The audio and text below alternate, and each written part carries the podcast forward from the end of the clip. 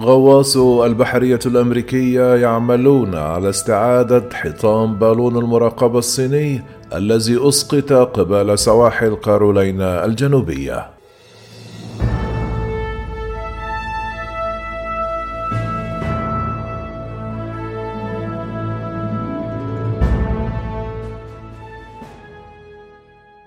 يعمل غواصو البحرية الأمريكية على استعادة حطام بالون المراقبة الصيني الذي أسقط قبالة سواحل كارولينا الجنوبية.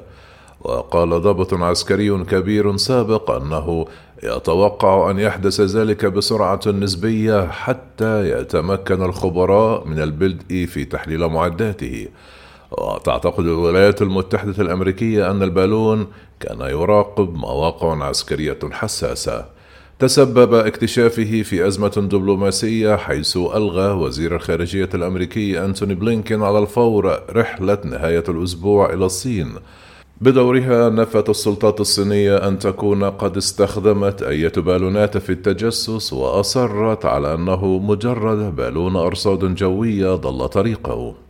قال الأدميرال مايك مولان أن الرئيس السابق لهيئة الأركان المشتركة الأمريكية يعتقد أن الجيش الصيني ربما أطلق البالون عمدا لتعطيل رحلة بلينكين إلى الصين. وكانت زيارته ستكون أول اجتماع رفيع المستوى بين الولايات المتحدة الأمريكية والصين هناك منذ سنوات. كما رفض الأدميرال الأمريكي اقتراح الصين بأن البالون قد خرج عن مساره قائلا أنه كان يحتوي على مراوح وأضاف هذا لم يكن مصادفة. كان هذا متعمدا وكانت هناك معلومات استخباراتية. في غضون ذلك اتهم سياسيون جمهوريين الرئيس الأمريكي جو بايدن بالتقصير في أداء واجبه للسماح للمنطاد بعبور البلاد دون عوائق. كما قالت بريندا بيثون عمدة مارتل بيتش القريبة من مكان سقوط الجسم لدينا مخاوف بشأن كيف يمكن للحكومة الفيدرالية أن تسمح لخصم أجنبي بالطيران دون انقطاع من ولاية مونتانا إلى عتبة بابنا؟ قالت أنها تأمل في أن تشرح الحكومة كيف حدث ذلك وكيف ستمنعه من الحدوث مرة أخرى.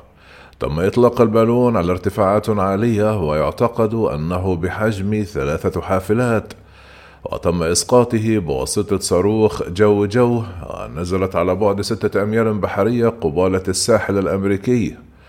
بثت شبكات التلفزيون الأمريكية لحظة سقوط الصاروخ حيث سقط الجسم الأبيض العملاق في البحر بعد انفجار صغير. قال مارتن ويلس أنه كان يزور مارتل بيتش عندما صورت طائرة المقاتلة وهي تسقط بالون المراقبة المشتبه به. وقال لوكالة بي بي سي أنه لا يصدق ما كان يشاهده. قال كان الأمر مثيرا حقا. لقد شعرت أنه تاريخي للغاية.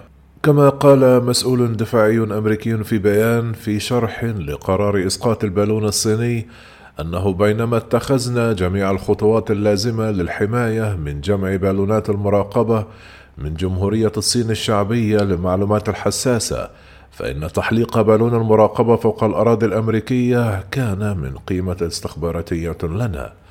أعربت وزارة الخارجية الصينية عن استيائها الشديد واحتجاجها على استخدام الولايات المتحدة القوة لتدمير بالونها الصيني وقالت الحكومة الصينية في بيان مكتوب أنها ستحمي بحزم حقوق ومصالح الشركات المشغلة للمنطاد وأنها تحتفظ بالحق في القيام بمزيد من الردود إذا لزم الأمر.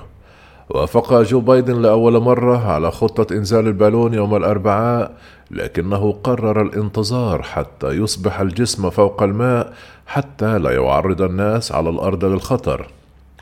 توترت العلاقات بين الصين والولايات المتحدة الأمريكية بسبب الحادث حيث وصفته وزارة الدفاع الأمريكية بأنه انتهاك غير مقبول لسيادتها.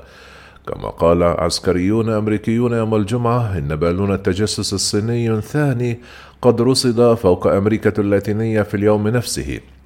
قال سلاح الجو الكولومبي أن جسما محددا يعتقد أنه بالون تم اكتشافه في الثالث من فبراير في المجال الجوي للبلاد على ارتفاع يزيد عن خمسة وخمسون ألف قدم.